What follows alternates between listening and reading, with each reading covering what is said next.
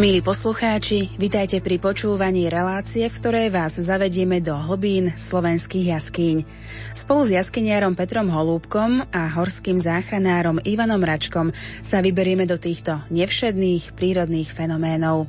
Na Slovensku máme približne 6 tisíc jaskýň, nože ešte stále je možné niečo pod tou našou slovenskou zemou objaviť. V jaskyniach nenájdete len živočíchy, niektoré druhy rastlín, podzemné tečúce vodné zdroje či stalagnity alebo stalaktity, ale aj množstvo obdivovateľov jaskýň. Medzi týmito ľuďmi však určite môžete stretnúť aj jaskyniara a predsedu spelého klubu Nikolaus Petra Holúbka. Nuž a na pomoc vám môže prísť aj garant školiaceho strediska pre jaskinné záchranárstvo Ivan Račko. Dúfam, že máte, milí poslucháči, pripravené čelovky, lampáše, laná, lanové rebríky, prílby či potápackú výstroj. S technikom Petrom Ondrejkom a redaktorkou Máriou Trubíniovou sa totiž to ideme ponoriť do hlbín slovenských jaskýň. Už po pesničke navštívime malú stanišovskú jaskyňu na Liptove. Prajem vám príjemné počúvanie.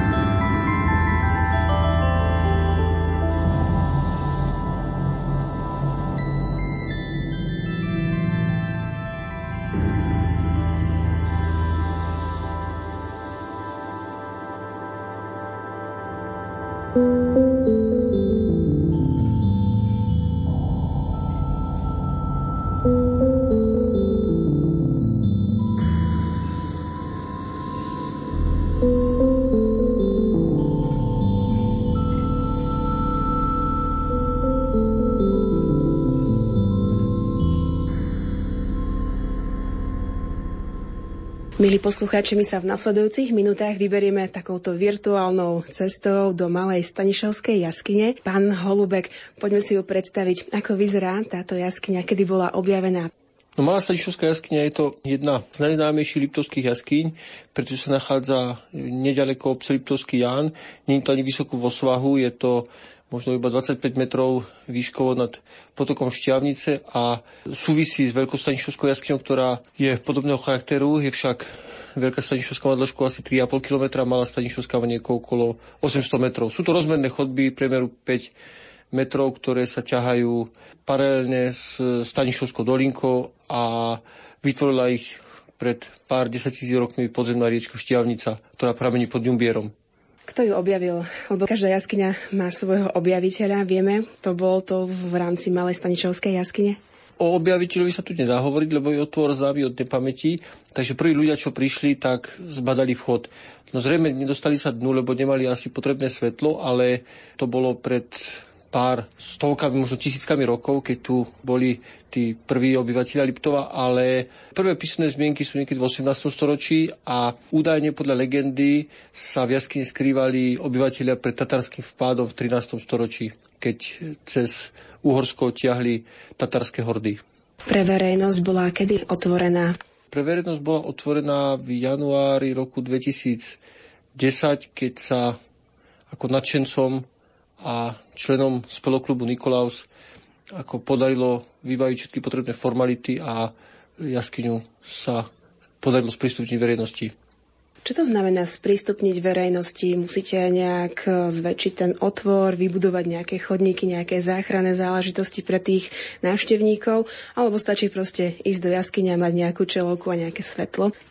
To je prípad od prípadu. Napríklad e, roky sa pokúšajú ako sprístupniť šachtickú jaskyňu, len šachtická jaskyňa je náročná na sprístupnenie tým, že treba, ak by sa teda ako sprístupňovala, tak vyraziť tunel dĺžke niekoľko sto metrov. Na no Stanišovská jaskyňa to matka príroda tak zariadila, že chodby sú veľké, bez problémov prístupné, akurát bolo treba vybaviť potrebné úradné dokumenty, no a trochu prispôsobiť vstupný chodník. Tie práce v jaskyni boli len minimálne, pretože jaskyňa už svojim charakterom je taká, že nemá nejaké veľké prírodné prekážky, ako je to povedzme aj v tej spomínanej čachtickej jaskyni, alebo napríklad Devnovskej jaskyni Slobody, ktorá sa sprístupnila, tak tam boli o mnoho väčšie a náročnejšie prekážky potrebné prekonať, aby mohli do nej ľudia chodiť. Čo skrýva v sebe malá Stanišovská jaskyňa, nejakú výzdobu, niečo, čo sa oplatí prísť a pozrieť sa do nej? Priznám sa, že Malá Stanišovská jaskyňa neoplýva nejakými prírodnými krásami ako napríklad iné jaskyne, pretože v jaskyni pôsobili jaskyni lupiči, ktorí v minulých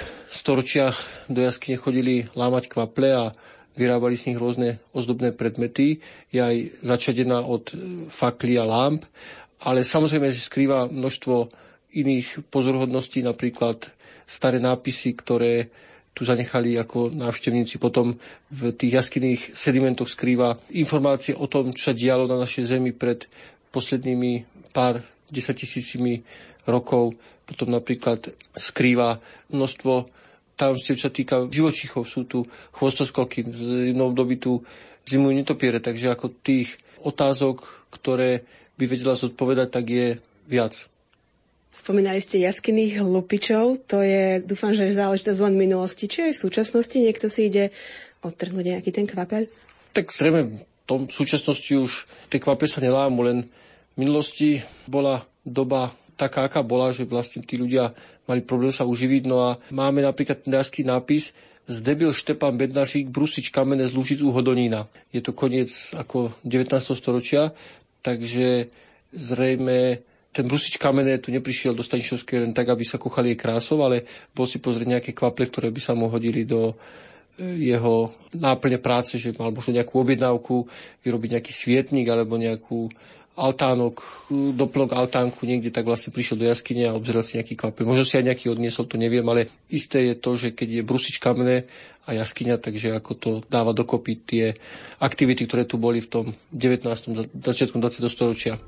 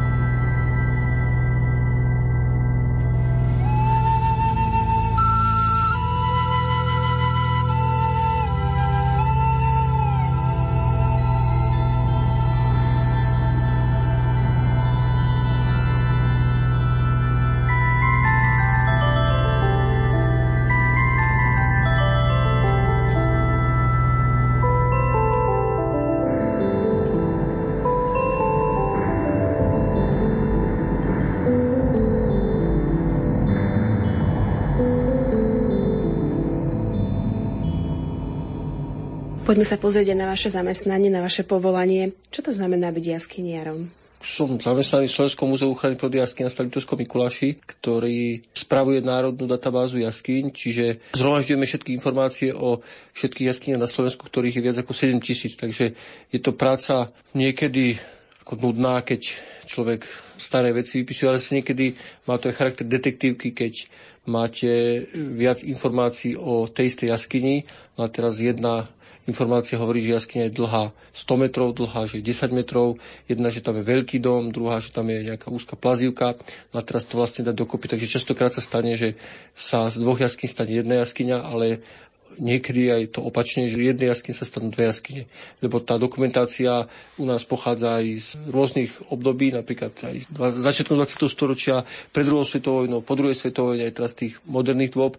Takže vlastne je to taká ako práca zaujímavá, ktorá nespočíva len v sedení v kancelárii, ale aj pôsobení v teréne a v horách a v jaskyniach. Ja keď si predstavím pojem jaskyňa, tak si predstavím automaticky tmu. Ako je to u vás? Vy tam asi máte aj nejaké farby však. Jaskyňa je ako prirodzene tmavý priestor, kde už svetlo je rušivý vplyv, lebo v jaskyni svetlo nepatrí. Takže ako, ale jaskyňa je práve tým, že je tá čierna, tajomná, vlastne tak ako keby priťahovala všetky tie povesti a hľadačov pokladov, alebo zbojníkov, alebo všetky veci, ktoré na povrchu sú, tak vlastne sa ako keby tá jaskyňa vťahovala a zanechávajú tam stopy napríklad po prvej svetovej vojne, po druhej svetovej vojne, či už alebo po tých pravekých lovcoch, alebo dokonca aj po tých praľuďoch, ktorí v jaskyni na stenách zanechávali ako obrázky, napríklad ako je to v jaskyni Domica, alebo samozrejme, že iných tých francúzskych alebo španielských jaskyní, ktoré sú svetoznáme tými nástennými kresbami. Dalo by sa povedať o Slovensku, že je krajina bohatá na jaskyne, na pekné jaskyne, fotogenické? No myslím, že toto až tak není pravda. Určite ako medzi verejnosťou rezonuje, že sme krajina jaskyň, ale nie je to pravda. Napríklad sú desiatky krajín, ako aj v Európe, ktoré majú väčšie aj krajšie krasové územia. No ale naše jaskyne sú tiež zaujímavé.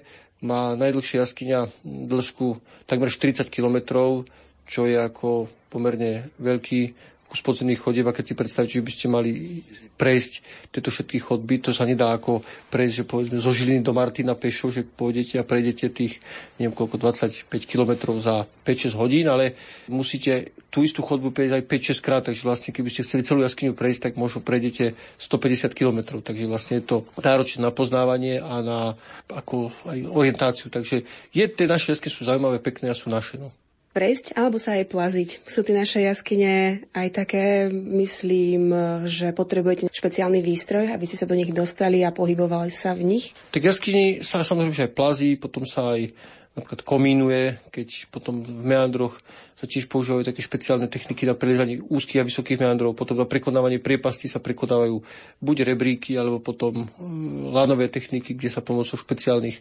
pomôcok ako prekonávajú tieto zvislé prekážky. Takže je to veľmi ako členitý a e, náročný terén na pohyb, čo súvisí aj s tým, že vlastne v jaskyn, keď sa niečo stane, tak je náročný prístup k tomu zranenému, lebo nedá sa jednoducho k nemu prísť. Napríklad na aute sa stane nehoda, príde záchranár, keď je zápcha, tak príde vrtulník a vlastne toho človeka zachráni, ale v jaskyni také není.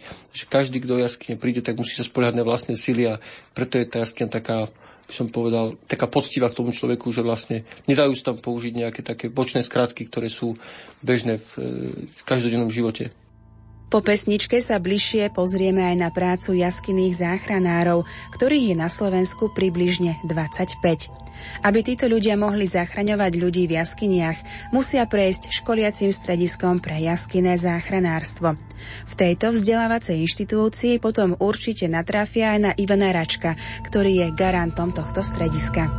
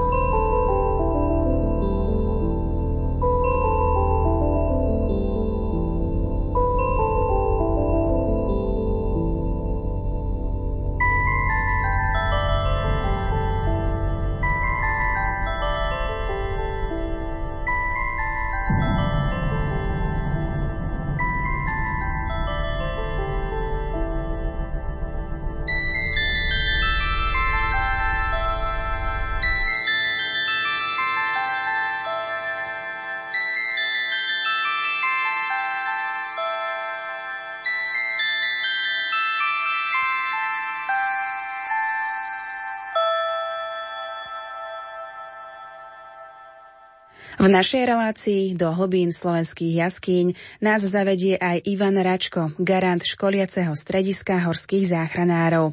Tak ako v iných prostrediach, aj v jaskyniach sa môžu udiať rôzne nepríjemné udalosti. O záchranu sa preto starajú vyškolení jaskyní záchranári. Tí sú pod patronátom Ivana Račka. V prvom rade jaskyná záchrana je práca na záchranu zdravia alebo života človeka, ale nie na povrchu, ale v jaskynom prostredí, čiže pod zemou, v tme, vo vlhku, často v úžinách, v priepastiach, čiže je to odlišný terén ako na povrchu v horách. No čo to obnáša? V prvom rade to obnáša to, že človek, ktorý to bude vykonávať ako svoju prácu, ako svoje povolanie, tak najprv musí mať vzťah aj k tým jaskyňam. Nie každý je v stave ísť do jaskyň. Nie na každého to vplýva dobre. Dá sa povedať, že aj medzi mojimi kolegami z Horskej záchrannej služby nie každý by bol ochotný ísť robiť túto prácu. V podstate je to rozšírená špecializácia samostatná v rámci Horskej záchrannej služby. Na to, aby sa človek stal jaskyným záchranárom po práci normálneho záchranára horského, tak musí v prvom rade prejaviť ten svoj súhlas, no a potom sa vlastne musí vyškoliť tie špeciálne techniky, ktoré sa v jaskyniach používajú a hlavne musí zvládnuť ten pohyb v jaskynom prostredí bez problémov, či sú to plazivky, priepasti alebo iné záľudnosti, vrátane vody. Čo všetko sa môže zle stať v jaskyniach z vašich skúseností, ktoré určite máte? V jaskyni sa môže stať úplne všetko, takisto ako inde v prírode. Najvážnejšie problémy, ktoré boli, vlastne boli utopenie jaskyných potapačov, alebo teda zostanie vo vody s následkom tým fatálnym, osudovým. Väčšinou bežné problémy, ako sú nejaké buchance, rany a podobne, tak to si riešia jaskyniari sami. No ale môžu to byť aj pády po pretrhnutí lana alebo aj zablúdenie v jaskyni sme už mali, ktoré sme riešili. Čo sa týka jaskyného záchranárstva, určite musíte mať dobrú fyzickú kondičku, ako sa hovorí, a možno aj orientačný zmysel a nejaké iné vlastnosti vnútorné, ktoré vlastne rozhodujú o živote alebo o smrti, alebo ako rýchlo sa dostanete k tomu zranenému človeku? No ako rýchlo sa dostaneme k zranenému človeku, tak to je samozrejme ťažko povedať nejakým vzorcom, lebo chlapi, ktorí robia jaskynú záchranu v rámci Horskej záchrannej služby, tak sú nie z jedného miesta, ale sú zo všetkých stredisk Horskej záchrannej služby. Čiže v prvom rade ich treba dať dokopy, treba vyzistiť, čo sa presne stalo, čiže tá organizačná práca pri takej záchrannej činnosti je dosť náročná, chytro všetko spočítať, skalkulovať, zabezpečiť, no ale je to rôzne. Niekedy to môže byť veľmi rýchlo, niekedy to môže trvať aj niekoľko hodín. Naposledy, čo bola taká vážna záchranná akcia, bola v jaskyni Javorinka pred dvoma rokmi. Tam jaskyniar po krivom došlapnutí si roztrhol achilovú šlachu. No a len kým vlastne z jaskyne vyšiel jeho kolega a ohlásil, že sa mu niečo stalo, že potrebuje pomoc, tak jemu to trvalo vyše hodiny a pol v tvrdých zimných podmienkach pri Fujavici pri minus 23 stupňov Celzia v noci. Teda po obede, my sme dorazili vlastne už večer. Bolo na Veroniku z hodou okolností 4. februára. No a vlastne chlap bol v nemocnici o 4.40 ráno na druhý deň a ohlásené to bolo 15.35. Čiže dosť dlho to trvalo a to bolo pritom zhruba kilometr vzdialené od vchodu, no ale zasa, kým sa človek dostane do tej jaskyne a Orinka, tak je to ďaleko od civilizácie.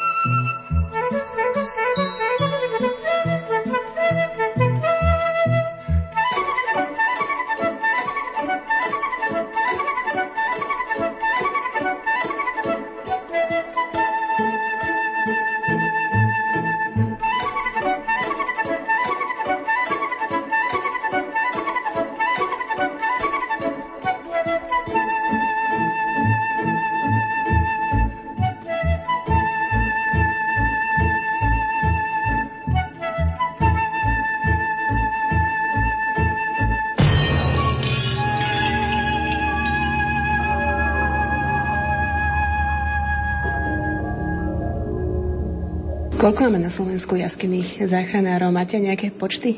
No momentálne vrátane mňa je to 25 ľudí, čiže dá sa povedať, že je to štvrtina záchranárov z Horskej záchrannej služby, ktorí majú takto rozšírenú špecializáciu aj na túto činnosť. Vy si viete vychutnať jaskyne a možno aj hory bez toho, aby ste pozerali, že kde sa komu dá pomôcť? Viete sa tak nejak odosobniť? No isto, že áno a s veľkou radosťou, len človek už je nejako postihnutý aj tou prácou, tak skôr sa snaží dávať si aj pozor aj tam, kde by možno to nebolo až tak treba na prvý pohľad. Lebo aj malé zaváhanie, aj hlavne v tých jaskyniach môže spôsobiť obrovské problémy, aj keď zrovna to nemusí byť zabitie sa. Ale nespôsobené problémy ani tak človeku, ktorému sa to stane, ale potom týmto idú po ňo. Vy robievate aj také prezentácie, možno nielen pre verejnosť, ale pre iných záchranárov. Robievate takéto veci aj v rámci jaskyného záchranárstva, ako pomôcť človekovi, ktorý je v núdzi v jaskyni? No, nepovedal by som, že by sme robili priamo ukážky pre verejnosť v jaskyniach, pretože to ako si nie je možné dosť. Ale robili sme v rámci celosvetového kongresu ICAR-CISA, ktorý sa konal na Slovensku pred pár rokmi je to celosvetová organizácia záchranných služieb, dá sa povedať. Sme robili ukážky záchrannej činnosti, pričom tú ukážku videlo zhruba 200 ľudí na ten jeden raz v jaskynom prostredí v Belianskej jaskyni a musím povedať, že tam bolo ticho ako v kostole. Pán Račkov, na území Liptova sa nachádza obrovské množstvo tých jaskyň. Ktorá je vaša najobľúbenejšia, do ktorej sa rád vraciate? No, vzhľadom k tomu, že som robil 10 rokov správcu Demenovskej jaskyne Slobody, tak samozrejme rád sa vraciam do Slobody, takisto do Demenovskej ľadovej jaskyne, kde som tiež pôsobil pár rokov. No a samozrejme hlavne sú to jaskyne Demenovskej doliny, ktoré som začínal spoznávať, lebo predtým, než som začal s jaskyňami, tak som sa skôr venoval aktívne horlectvu. No ale sú na Slovensku mnohé krásne jaskyne, ktoré sa oplatí vidieť znova a znova. Po pesničke sa vrátime späť do Múzea ochrany prírody a jaskyniarstva v Liptovskom Mikuláši, kde je naším hostom jaskyniar Peter Holúbek. Prajem vám príjemné počúvanie.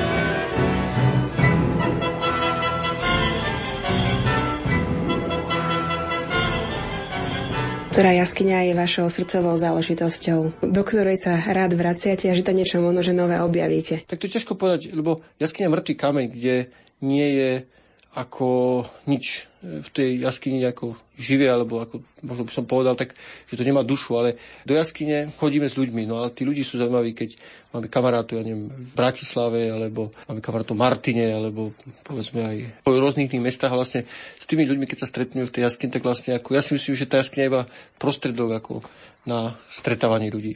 Idú dokopy jaskyniarské zvyky, jaskyňa a možno, že cencule. Malá Stanišovská jaskyňa sa nachádza v Janskej doline.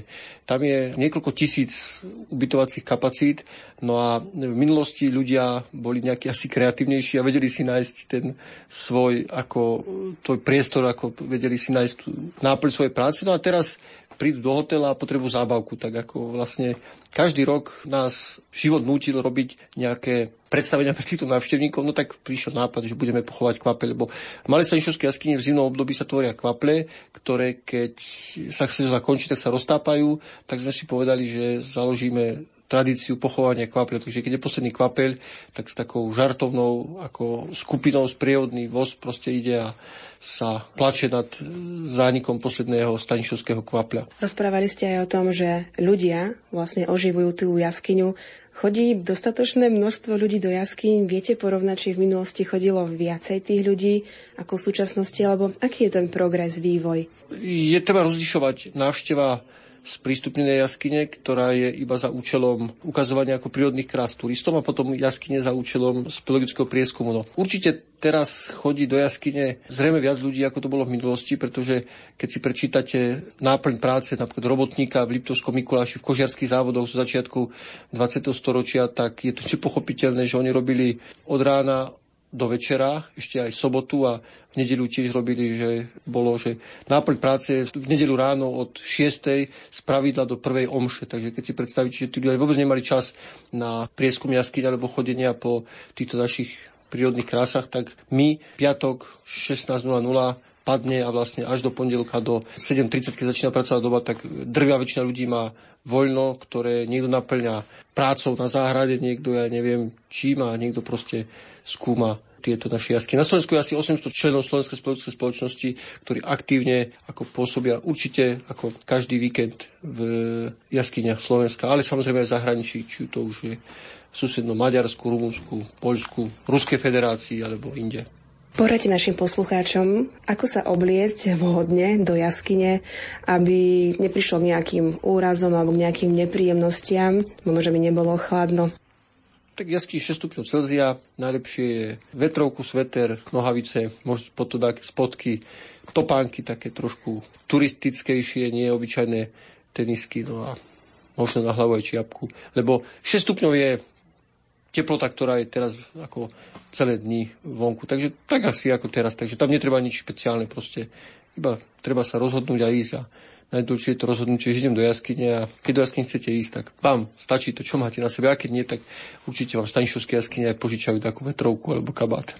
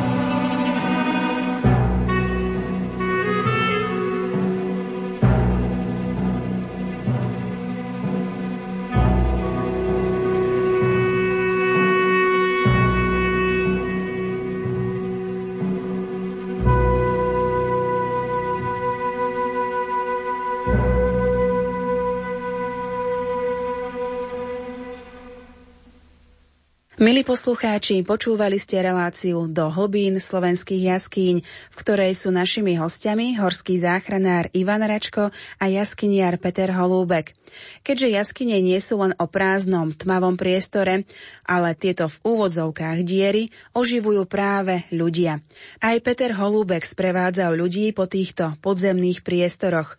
Hovorí, či ho niekedy v živote prekvapila otázka návštevníkov Stanišovskej jaskyne paradoxne je to, že tí lajci niekedy položia takú otázku, ktorá je osožnejšia pre nás, teda ako čo chodíme do jaskyne, ako pre nich, lebo on položí takú otázku, na ktorú človeka nenapadne. Stalo sa párkrát, že vlastne som dostal takú otázku, z toho som sa riadne zapotil a ja sa snažím, keď som chodil do jaskyne robiť sprievodcu, tak som mal ten výklad takú formu rozhovoru človeka, lebo ako písal pán básnik Ivan Lavčík, že jaskriňa odkrýva, čo je v tebe a či má čo odkryť. Takže vlastne tak ja som tak ako nejakú túto myšlienku prevzal a vlastne s každým človekom sa snažím viesť rozhovor. Samozrejme, že iný rozhovor je 5-ročným dieťaťom, iný je s dôchodcom a niečo iné je napríklad e, s ruským futbalistom, ktorý príde na Lipto na sústredenie a teraz chce niečo zažiť a vidieť, tak vlastne, takže sa snažím vždycky ako vyhovieť, aby tí ľudia odchádzali spokojní a povedali si, že tak Stanišovská jaskyňa stála za to.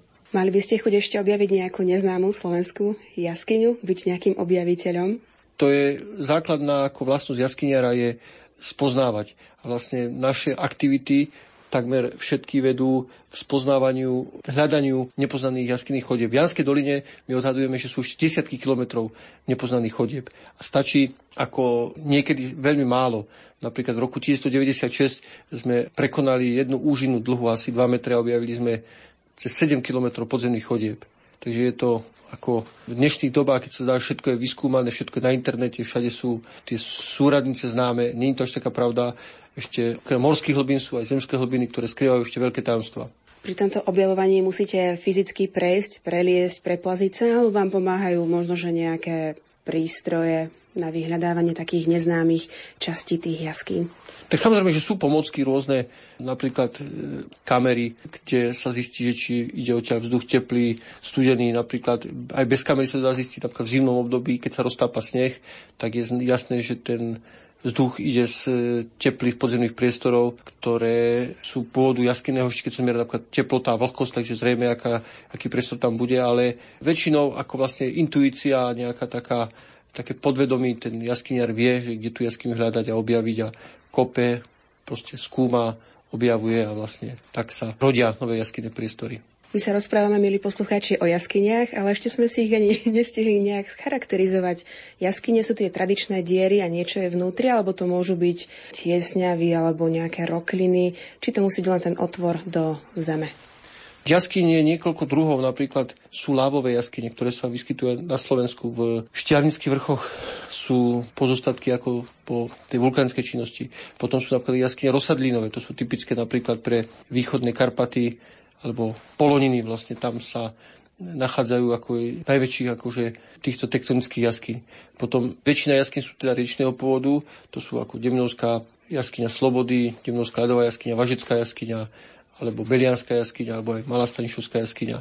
Ale sú napríklad aj jaskyne zaujímavé, ktoré sú vytvorené napríklad v Lúčkách, pri Ružomberku, v kúpených Lúčkách, sú jaskyne vytvorené po zvetralých stromoch, keď travertín, ktorý vystupuje zo zeme, teda voda, ktorá obsahuje uhličná vápenaty, obalí strom, tento strom vyhnie a vznikne potom strome diera, takže to sú tzv. stromové jaskyne, ktoré na Slovensku je pár takýchto jaskyn známych, takže potom je napríklad zaujímavá jaskyňa sú Bojnická hradná jaskyňa, ktorá vznikla, keď vznikla tá travertinová kopa, na ktorej stojí hrad, tak vlastne vznikla aj tá jaskyňa, ktorá bola objavená cez studňu, keď hlbili studňu na Bojnickom hrade. Takže ako jaskyni je strašne veľa a majú aj rôzny, ako napríklad kombinované, ako sú jaskyne, kde jedna je vznikla na rozsadline a niektorá vznikla ako aj na tečením podzemnej riečky.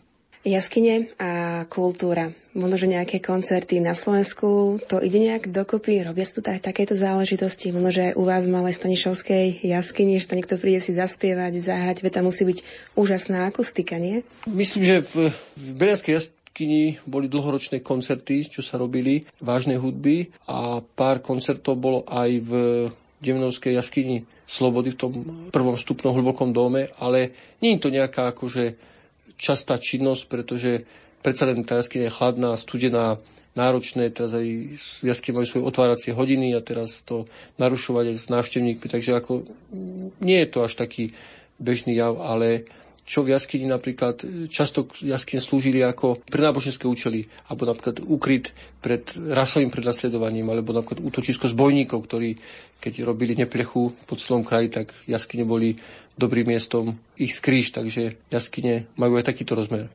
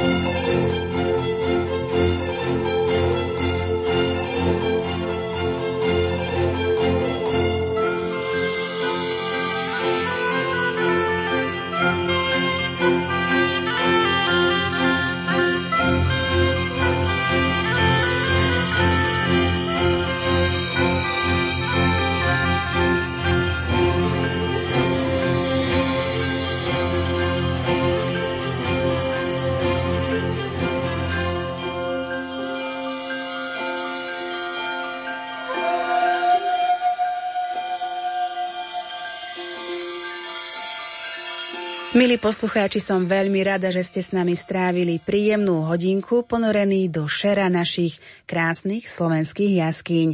Nie len o nich, ale aj o jaskynom záchranárstve, hudbe v jaskyniach, objavoch, zlaňovaní sme sa rozprávali s jaskyniarom a predsedom speleho klubu Nikolaus Petrom Holúbkom a horským a jaskinným záchranárom Ivanom Ráčkom.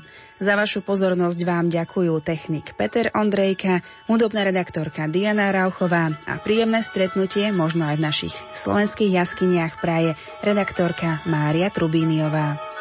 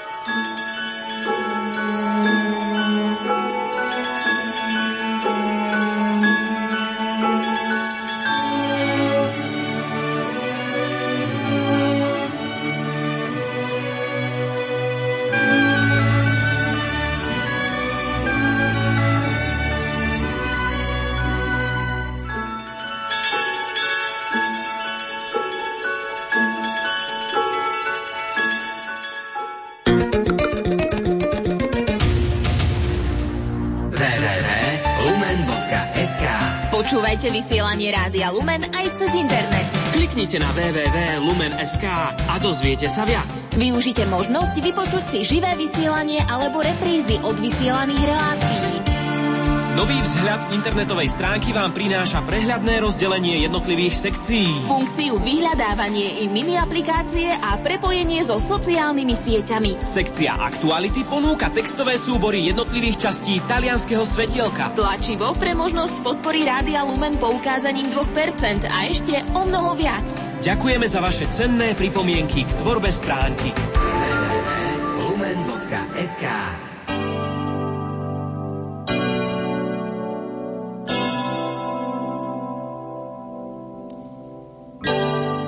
Žijeme uprostred sveta. Napriek snom o zábave ho zaplavuje úzkosť. Tento čas nech je pre nás bránou slobody pre nádej, ktorá nezahambuje. Lebo poctivo prežitá obeta v duchu lásky oslobodzuje pre nádej vyvierajúcu z Kristovho kríža.